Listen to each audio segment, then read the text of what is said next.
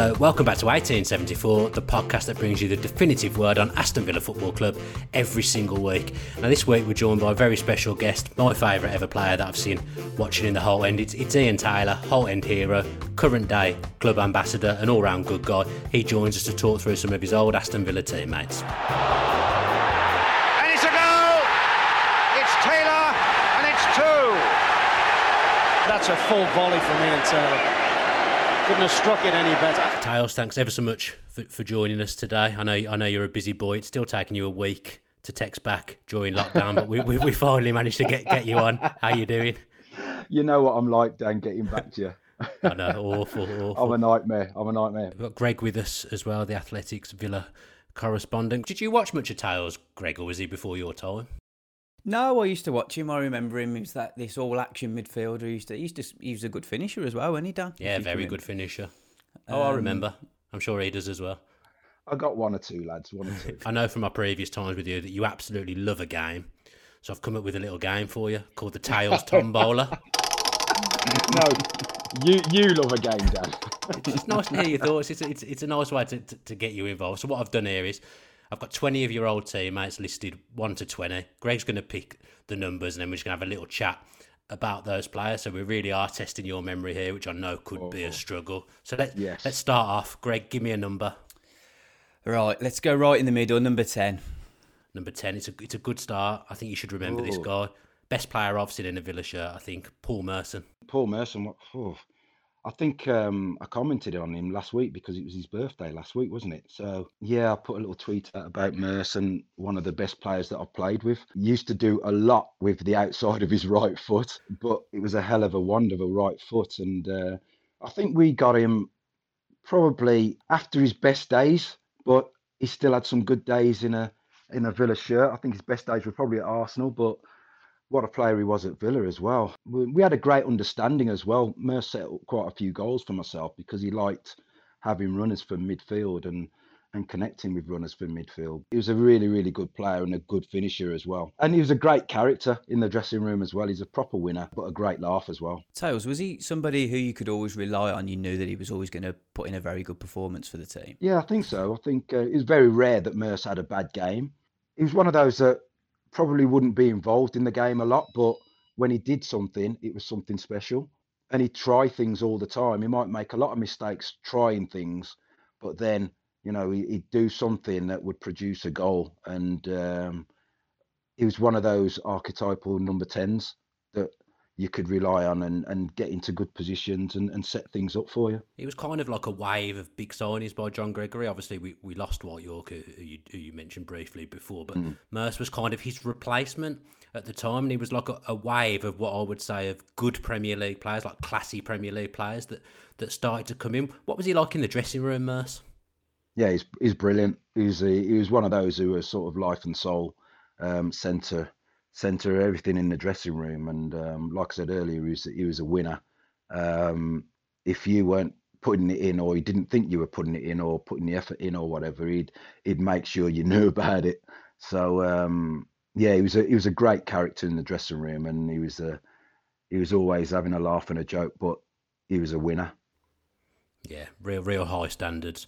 Paul Yeah. Merson, as I say, I think he's probably one of the best players, if not the best player I've seen in Claret and Blue. I think he won Player of the Year two seasons on the bounce, so a great Yeah. player and great memories. Next up, Greg. I'm going to go number one, Dan. I'm expecting this is going to be a goalkeeper.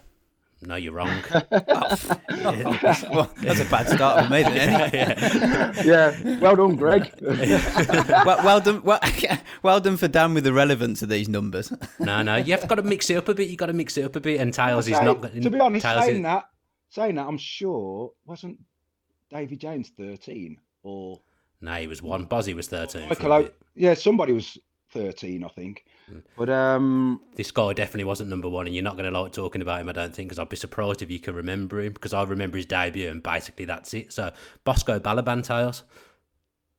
oh right, what? We're not talking numbers anymore then. No, no, we've gone to Bosco Balaban. He was he's Right, down as number one. Oh What right, do you remember okay. about him? Um, I think it was one of those where he, he came in. He had a, I think he had a reputation for scoring goals, and um, he came he came to us. We didn't know that much about him, but he he didn't speak that much English either, but sort of developed his English as we were going along, and obviously we taught him the obligatory swear words first.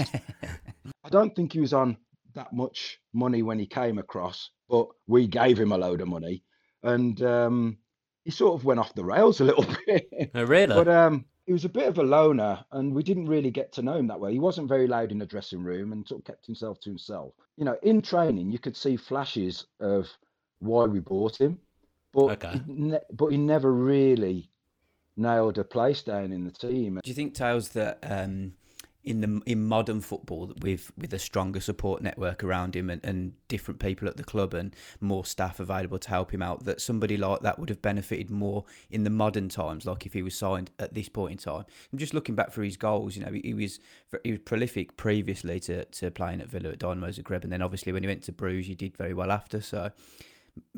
Do you think he would he would maybe be bene- he would have benefited in a modern day team?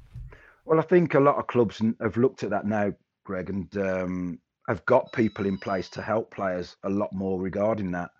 So, um, you know, since that time, and I think clubs woke up to the fact that these players do need help when they come to this country, and um, they do have player liaison officers now that help a lot with that kind of stuff. Give me a number, Greg. Uh, let's go number 11. Number 11. This is a bit of a funny one for you, Tails. Absolutely massive character now, but wasn't really when he when he was at Villa. Peter Crouch. Crouchy was always a great, great lad. Funny in the dressing room.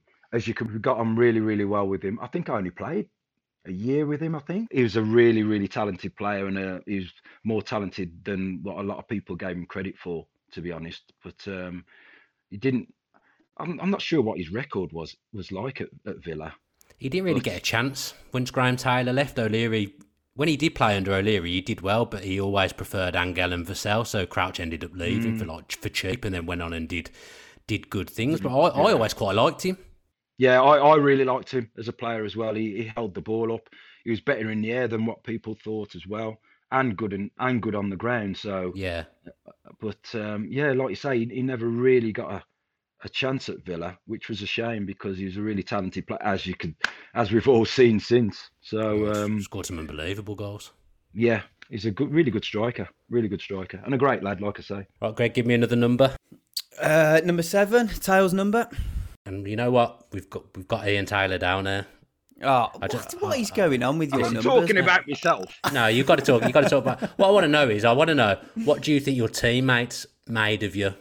What do you think they would have said about you as a person and a player in the dressing room? Right. I don't know. Um, I don't know. I think maybe. I don't know. I, I really don't know. I, I was always a player that gave my all. Um, I think. I think. I think my teammates would um, hopefully think that they could rely on me, and you know, to be there when when needed. And you know, once one of those players, if we were in the trenches, they'd look look to the right and see me. so, um, Because you weren't on the bench very much. You were under all the managers, you seem to be. You seem to start. I would say you, you wouldn't be one of those players that managers would leave out. If you were fit, I always thought this guy's in the team. during this lockdown period, you, you sort of go go into the past, don't you, and look at past games and whatnot. Yeah. And lots of lot of people are posting stuff on on Twitter and whatnot, and you look at it and you look at some of the players that have come in, and you know, I know that there are players that were brought in maybe to take my place, and you know I always managed to to squeeze myself back into the team. So you know I think hopefully it sort of shone through with managers my importance to the team. You di- you need different types of players in a team, and uh, hope hopefully I was one of those ones that managers thought they needed. Yeah, you're that box to box player, like like Greg said. You always seem to, to find yourself on on the score sheet. You'd have some seasons where you'd get close to getting double figures. You always seem to go on runs with goals. I always felt like you were quite a streaky player. Yeah, I think sometimes that and that just goes with confidence, I think. And you know, there are some some games where you you go out and you you just think, like you say, once you're in, you score a couple, you go out thinking, I'm going to score today, and you you get into those positions a lot more, and you uh, you have that much more confidence to get forward. When confidence is low, you you don't tend to get forward so much. So, uh, you know, I was I, I hope to think that I was one of those players that not just got forward and scored the odd goal, but helped out defensively as well. So yeah, box to box. Um, yeah. So and you know, you look at it now. There's not many of those players about, is there? No, no. We could do with an Ian Taylor in there now, I think. Right, number nine, please. number nine. Now, again, this one I have stuck with with the squad number. Savo Milosevic Tails, very underrated, I think. He's another one that came over um, with big expectations. I think um, it was we, down the years we've always liked a, a number nine at Villa who be the talisman and score the goals, and you know fans always wanted to have a, a number nine to um, look up to, didn't they? And and Savo came in, you know, hoping to be that player, and you know we had the old bandana that everybody was buying, and sort of died. And then he never death. wore it. Yeah, and then died of death.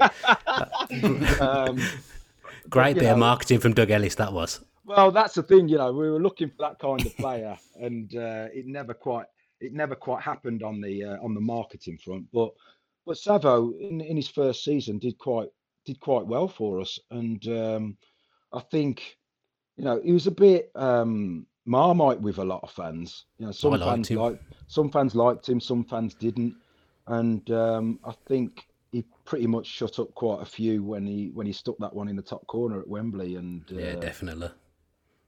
Yeah, and then I think people realised that yeah, he's not a bad player, but training with him and playing with him day in day out he, he had so much talent, it was unreal. Um, really? Yeah, he, he, had a great left foot. He, he held the ball up well. He probably could have been a bit stronger at times, but um, technically, he was one of the best that that I've played with. His and his partnership with Dwight was was fantastic. I think he just um, you know blotted his copybook really by the way he, left and stuff, and, uh, yeah. and towards and towards the end, he kind of ruined all the good work that he had, but um, that he'd done.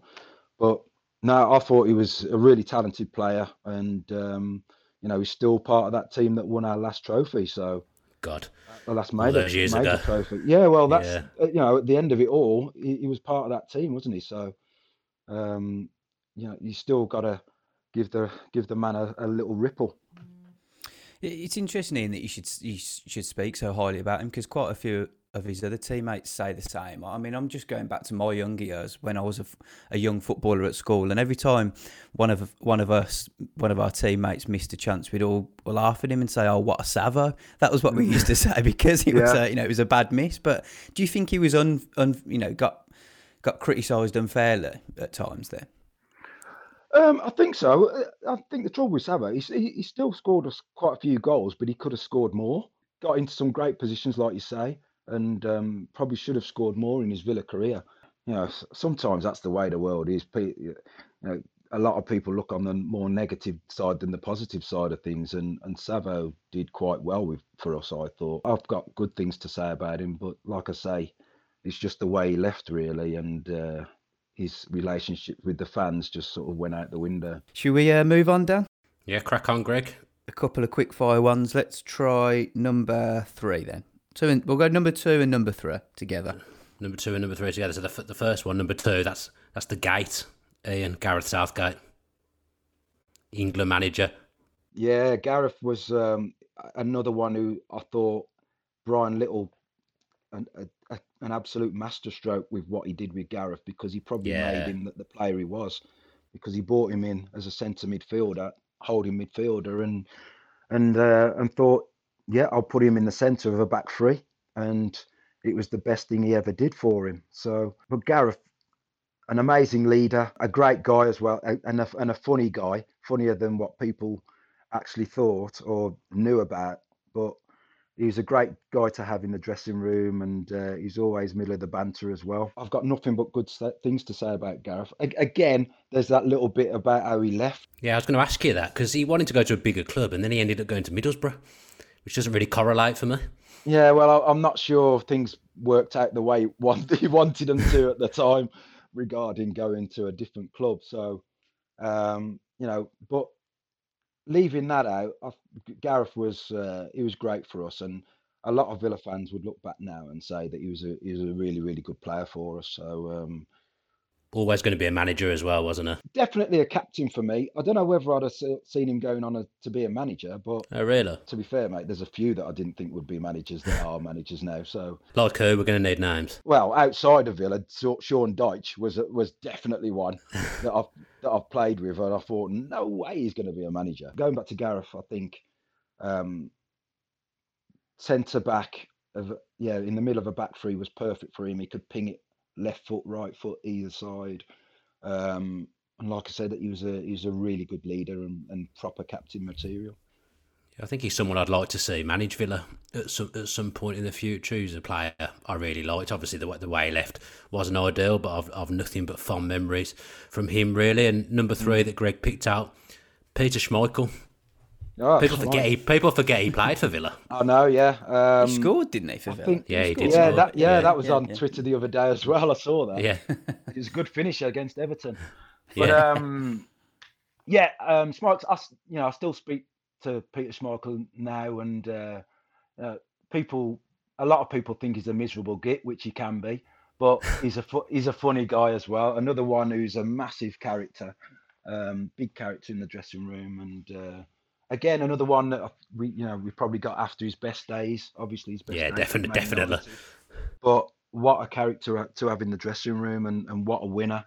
Um, and to to have played with somebody who's probably vote. I think he's been voted the best goalkeeper in the Premier League era, isn't he? So yeah, easily, comfortably the know, best keeper as well. So so to have played with someone like that, you know, I, I think's a blessing. Did you ever see him um, sort of lose his temper and give a, give a teammate a real a real because we, have heard many stories about him.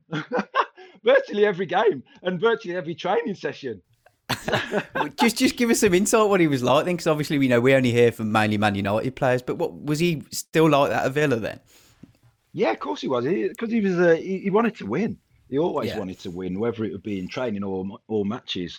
Um, you don't get decorated as much as he has without being a winner and wanting to win desperately. So, um, yeah, he, he's tried to pass that on to, or shall I say, pass that on, but uh, yeah, to to players that he played with um, after Man United as well. So, yeah, he, he, just wanted to win. He was just desperate yeah, to win. Yeah. He's so mad about his son playing and playing in goal and doing well. He's at his matches, his son's matches all the time. He was at the Leicester matches recently when where we played them, and uh, you know, we still get on really, really well. He's a top, top guy. Oh, great, great. Was you ever on the receiving end of, of one of his um, foul mouth? No, of course or... not. One thing he did used to do, he used to bring, um, he used to bring Casper in his school holidays to to train with us, and he'd go in goals at the end of training, and we'd have pot shots at him, and uh, he, he, he always said he wanted to be a professional goalkeeper, and he made it, and uh, you know, it was so, and he'd he'd have only been, I don't know, 10 or 11 at the time, maybe. I don't know. But um, yeah. Did you take then, Did you take it easy with him with your shots? Or? No, of course not. you... of course not. Next up, Greg. Uh, 18.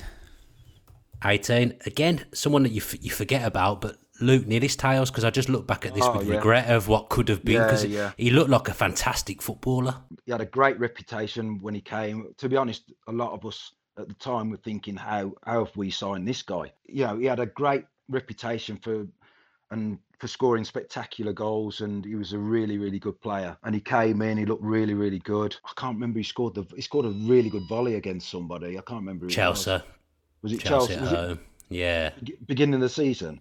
it, Yeah, first home game. That's right. Yeah, it was one of those seasons where I think somebody had come in, and I I think I was on the bench. yeah, I remember. Ipswich away when he did his leg, wasn't it? Yeah, Richard Wright. And yeah, um, you're right. You bang on.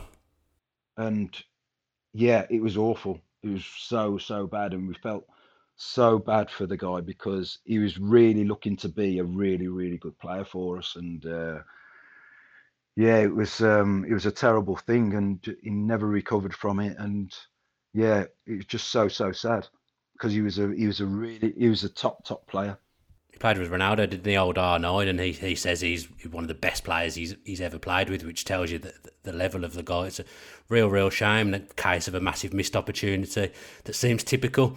of Aston Villa, but we move on to the to the next one. Greg, give me a couple more numbers, Greg. Uh, okay, let's go to let's go two together, twelve and thirteen. 12 and 13. So 12, the, the man we spoke to a few weeks ago, Greg, it's Bozzy, Mark Bosnich. Bozzy was was Bozzy. See, you, you can see I'm laughing already. Yeah, you he- can't say his name without laughing. I think we're all laughing, aren't we? Yeah. because he, he's just a, a man to himself and just a completely different character. Um, he had his own way of doing things, and but an, another one who was a big, big character in the dressing room. Because we, we, I've been quite lucky over the years of you know characters that we've had in the team because we've had some big characters in the team who who you need at times to keep the the rest going, and and Bozzy was one of those, and he'd always have something to say about absolutely everything. But what I would say is a, he was a he was a damn good goalkeeper as well. I know everybody Very knocks him, good. about, knocks him about his kicking and everything, but I'd, I don't care about kicking as long as he's stopping it from going in the bloody net. Number 13, Lee, Lee Hendrie, Tails. I always felt like you were a little bit in competition with him in, in some ways. Um, yeah, later on down the line, I think. But again, like I said, it sort of worked out where we ended up playing together more often than not. Lee was I pu- it- Lee was another one who probably didn't get the the credit that, that he deserved, to be honest, because he was a, Underappreciated. yeah, he was a he was a damn good player. Technically, he's one of the, and again uh, one of the best I've played with. Um, he had great feet in a tight space. Um, he's one of them who could just stick it through your legs without any effort and and get it the other side, no problem. He was always one of the ones that you'd want in a five-a-side in training. One of the first picks for sure. But um, Because that because he ran his socks off? He literally never stopped running. Well, not not just running his socks off, but like I said, technically he was he was brilliant. And um, but another one, like you say, he could run all day long. He was one of those ones pre-season that would be streets ahead of everybody else because of his his his engine was unreal. Um, I mean, people talk about my engine, but Lee had knocked spots off off me. As a finisher, he was really, really good as well. Um, probably should have scored more goals in his career, but um, I think it's one of he was one of those players that managers would probably look at and think, "Oh, yeah, he's not not big enough or strong enough, but the boy could really, really play. And um, Do you think he should have got more England caps? I was just about to come on to that, and probably Oh, should read, have your mind. Yeah, probably should have got more England caps. But the the thing is, lads, we, you know, including myself, the the midfield players that we were up against in those days, it was just it was just unbelievable. You know, you, you had your Lampards and your Gerrard Scholes and all these guys of this of that ilk that you were competing that you were competing with. So yeah, it was really really tough from an, an international point of view, but. But Lee Lee got in there, got his fair share of caps, which were well deserved. And you know, I've got nothing but good things to say about Lee as a as a footballer. Harry's sponsors 1874, a podcast brought to you by The Athletic. Harry's was founded by Jeff and Andy, two ordinary guys who were sick and tired of overpriced razors. Jeff and Andy knew there was only one way to ensure quality, so they bought their own factory. And now, by taking less profit, Harry's offers great quality products for a fair price. Their amazing quality blades are now almost half the price of the leading five blade brands. Harry's trial set includes everything you need for a close, comfortable shave weighted ergonomic handle, five precision engineered blades, rich lathering shave gel, and travel blade cover. As a listener of 1874, you can start shaving with Harry's today by claiming your trial set for just $3.95. Support our podcast and get your set delivered to you, including a razor handle, five blade cartridge, foaming shave gel, and travel blade cover. You can do all this now by going to harrys.com slash 1874. That's harrys.com slash 1874. Give me a couple more, Greg. Uh, Oh, you're keeping track of numbers this. now. I was going to say. Uh, let's try 19 and 20. Okay, 19 and 20. So the first one here. A guy that was actually a really good defender and then just one day turned into a bit of a nutcase. Alpay. Yeah, um, yeah, he was a bit of a fruit loop. Um, yeah, he- what can I say about him? Yeah, he, yeah, you were right. He's we call him Mad Turk, so he was a Mad Turk, but um, I think John Gregory signed him, didn't he? Yeah, yeah. He had a really good first season, really strong. Yeah, yeah, he came in, did really, really well. He was a good defender. Um, yeah, I think the problem with Alpay, he was just a bit erratic at time and at times, and would give silly free kicks or penalties away. And you thought, what, what, you, what you fouling him there for? Because there was just no need to foul people sometimes. But he was just that enthusiastic and wanting to win the ball and and um, and fight people. And he was just one of those defenders that was an, an absolute rash. Um, but then would do rash, rash things. So yeah, got on with him okay. Probably should have been a better player for us. Comes back from the World Cup and then decided he wanted to leave, but that was the kind of character he was. And number number twenty, Greg pulled out David Ginola. Definitely not a John Gregory signing, I don't, I don't think. But he came, he came nonetheless. He, he always struck me as a Doug Ellis signing. The flamboyant side of it, Greg, Greg's would have quite liked. We probably signed him after his best days had gone, which was probably the problem. You know, he was a signature signing, wasn't he, at the time? And Yeah, yeah. John Gregory probably expected a bit more from him. I think we probably all did. But again, what a guy. An, an amazing guy, an amazing character to have in the dressing room. And uh, he's one of the nicest guys that I've ever known in football. So, uh, you know, it's it's one of those. It's, it's funny actually because my my wife, as she had a, a hair salon in um, in Nottingham, and she said, and she was she was o- just opening it, and um, she said she said to me, "Oh, do you think David had come and opened my salon for me?"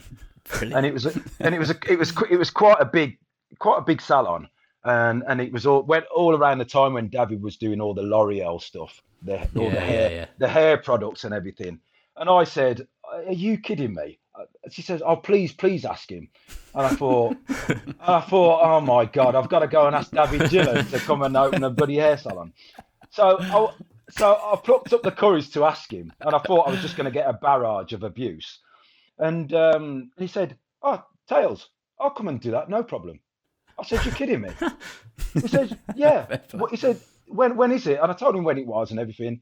And um, I told my wife, she says, "You you are kidding me." I said, "Yeah, he's coming." And so he came on the night.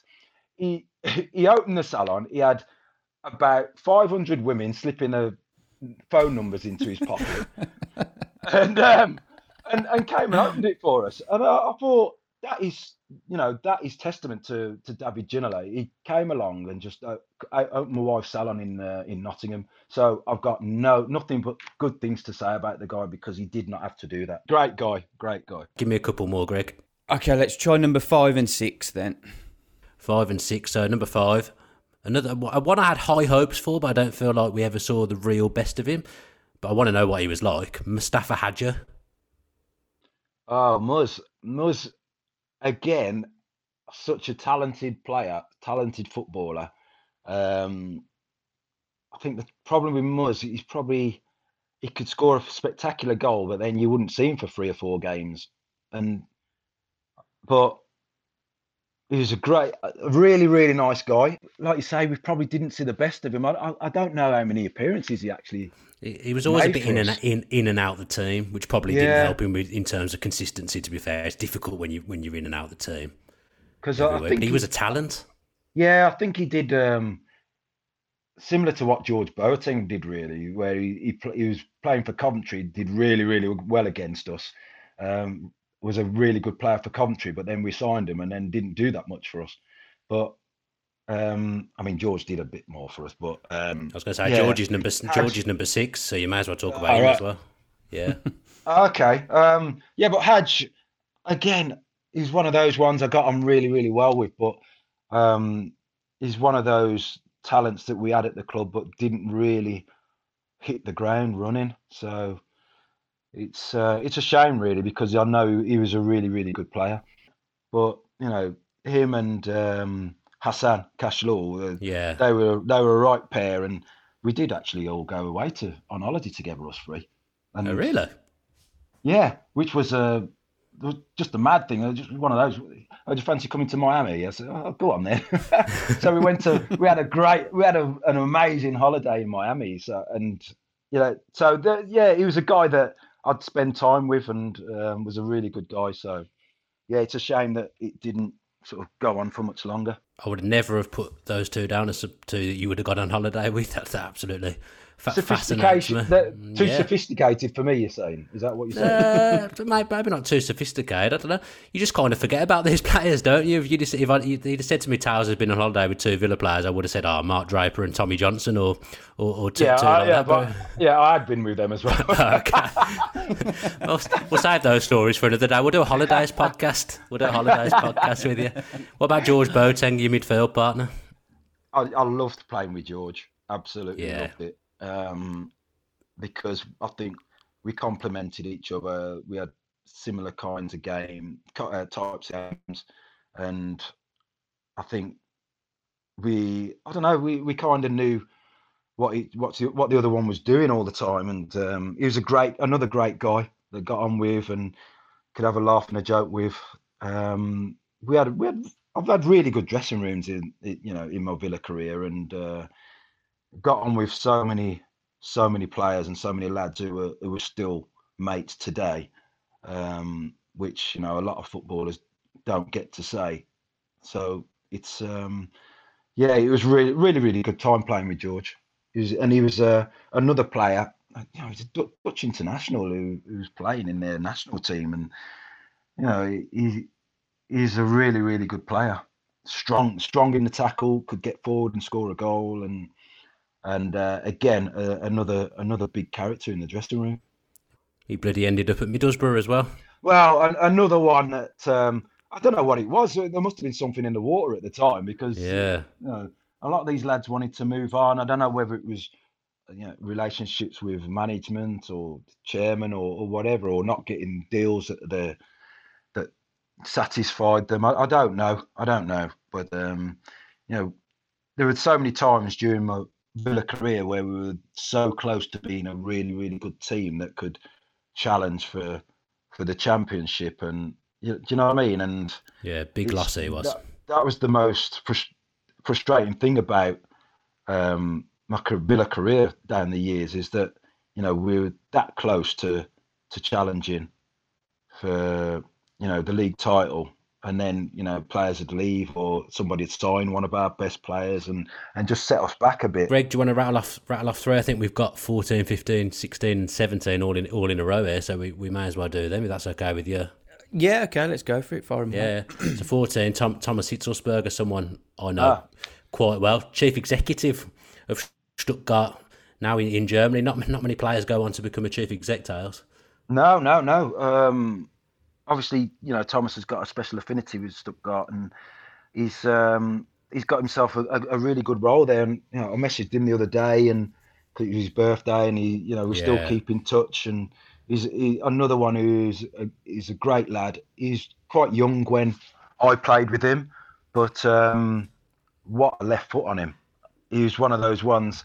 Again, it was towards the end of my Villa career, and probably one of those ones who came in and took my place. Actually, so Finally, someone managed to take your place. After all those yeah, because I, was an old codger.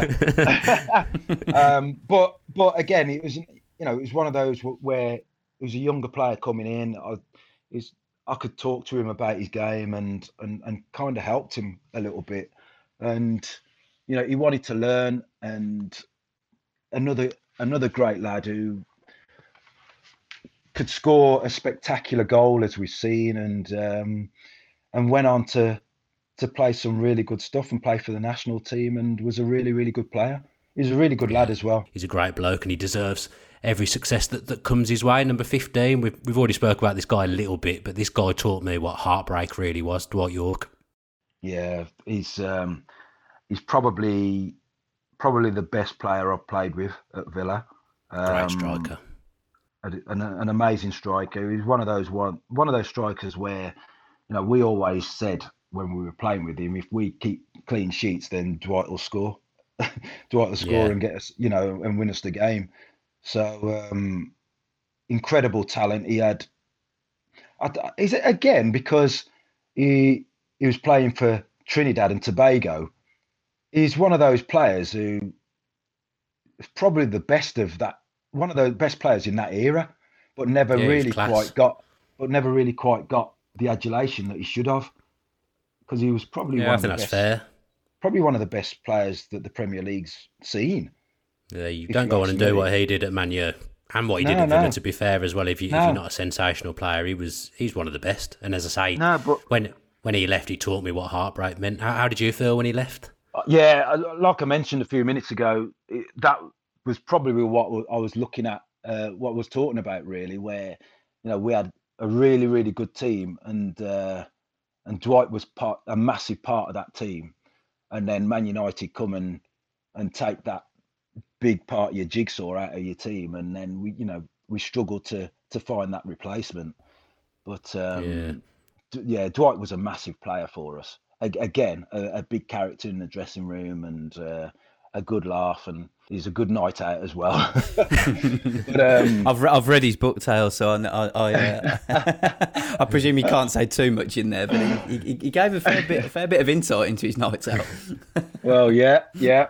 Um, he was one of those. He, he, he didn't mind being a single guy at all, and and, and, and enjoying himself and dragging a few of us down with him. But um, but no, he was a he was a good, a really real, a real, real top player, and um, it was no surprise that he went on and, and did what he did. Yeah, number sixteen, another striker, Juan Pablo Angel. Difficult start for him, but he showed his mental toughness and resilience, came through it, and was a great goal scorer. Yeah, yeah, yeah. We touched um, a little bit earlier on, um, you know, player liaisons and, and helping yeah. players players out when they they come and sign in, you know, in England and whatnot. Um, and Juan Pablo was probably the biggest example of someone who who needed that, and and I think the club sort of took heed after that um, to look after players like Juan Pablo when they do sign for the football club later on, because he had a lot of problems with his wife being ill and and whatnot, and um, and fans don't realise what's happening behind the scenes and in family life, and and for for Juan to sort of get through all that and and be the player that he was for us um, was amazing, really. Yeah, great um, goal scorer. again, a top top guy.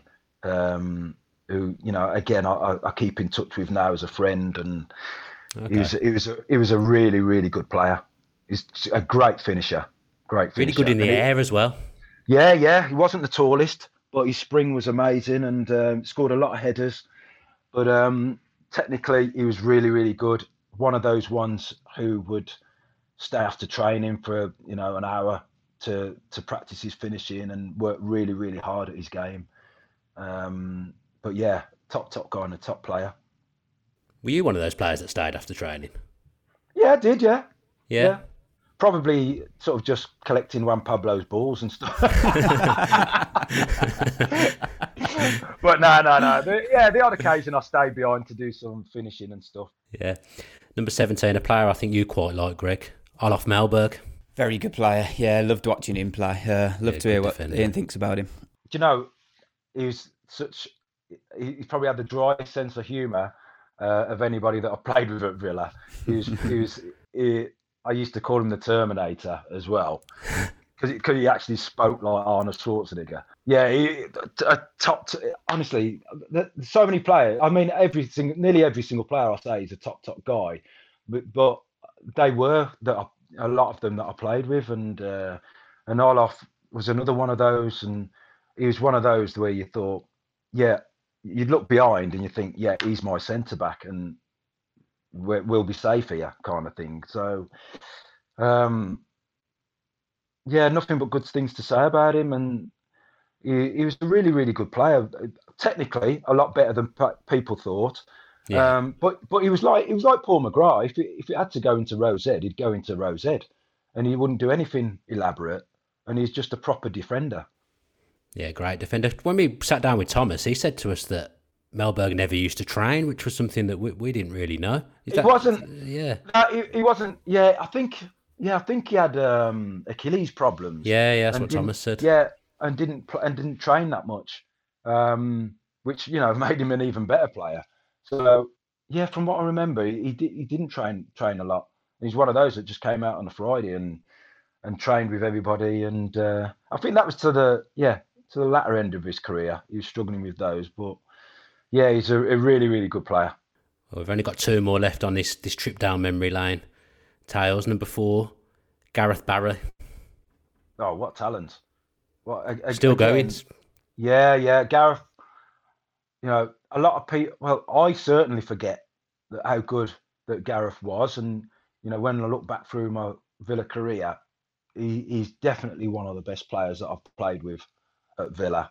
Um, cause I just remember him coming into the coming into the team, and um, you know, this this. Well, firstly, this a young lad coming up from the youth team to train with us, and um, I think he was a 16 at the time, and he started training with us, and we're like, who, who the hell's this kid? Because he was so cool with the ball and showed no stress whatsoever training with seasoned professionals and just made the step up with no effort whatsoever. And I think and I think it was one of those where John Gregory looked at him and thought, This kid's got to play. Do you know what I mean? Came and, straight in, yeah. Yeah, yeah, and, and just put him straight in. And um, he was just unflappable. And you know, he came in and he was doing Cruyff turns at left-sided centre back and, and things like that, and making stri- and making strikers look stupid, and then just pinging it into the into the striker, and we were like, "This kid's so good," and um, it's just it's absolutely no surprise that Gareth's gone on and had the, the career that he's had because he's he's a special player, special player. What do you think? Is there a specific key to his longevity? Do you think, Ian? Because I mean, is there anything that he's done different over the years to to um, help him go on for so long? I think I think again, uh, I don't know whether John Gregory looked at what um, Brian Little did with Gareth Southgate, but you know, Gareth he could play either midfield or centre back, and I think playing centre back so early on in his career probably pro- prolonged it. So yeah. Um, he could adapt to to either without any effort whatsoever because he was that he was that good. So um, you know, and to go to go on to play for for Man City the way that he did as well, and it's um, yeah, a player. But you know, had some career, hasn't he? Yeah, yeah, and he's one of those where he was he was quiet. He was a quiet lad off the pitch. Um, but I know in his own circle, you know, with because he, he, knocked about a lot with Lee Hendrie and and and a few others. And I know in his own circle, he's really funny, funny lad. And uh, he'd come out, he'd come out with some funny one-liners. And and uh, you know, I I used to take the Mickey out of him and say, you know, Gareth, will you shut the hell up because you're talking too much? Because you never used to say anything. Because you never talked, yeah. Yeah, because you never talked. And um, you know, we dig him out in the dressing room. But yeah, he, he's a he's a great lad, and um, you know, I'm, I'm so glad that he's gone on to to have such a good career and well deserved England caps and, and all that because uh, you could see his talent from an early age. Last one, Dan, number eight. Yeah, last one. So, an absolute hero, claret and blue hero, arguably the best player that's ever played for Villa. As a Villa fan, was it quite strange for you to just rock up and suddenly be playing with Paul McGrath Tails? It was, yeah, it was, it, it was mad. It was just mad seeing up close what the guy could do. Again, I played with Paul sort of towards the end of his career and he was one of those ones who definitely wasn't training during a week, who'd only come out on a Friday and then be best player on the Saturday because he knew what he could do. He he just he was a defender, but he was more than a defender as well, and he he could he could still play a bit, and but he knew, like I said earlier, he knew when to put it in Rose head and to stop these strikers scoring, and uh, again, you know, a top top guy who'd do anything for anybody, and yeah, it's difficult. It's difficult to say that he's the best player that I've ever played with because I only spent a short time playing with him, and it's towards the back yeah. end of his career. Yeah, I get that. Um, but you know, the time again, you know, he was he was again part of that team that won our last trophy, and he was a massive part of that team and to to be going through what he'd gone through um, at that time, and to be still playing and uh, and being part of a winning team is just amazing. Yeah, I was think I was a little bit too young to fully fully appreciate him because I was only ten or eleven when he was playing. But I just remember his reading of the game. Just he did never mm-hmm. had to mm-hmm. dive in because his just reading of the game was just so so strong. No, didn't never got dirty.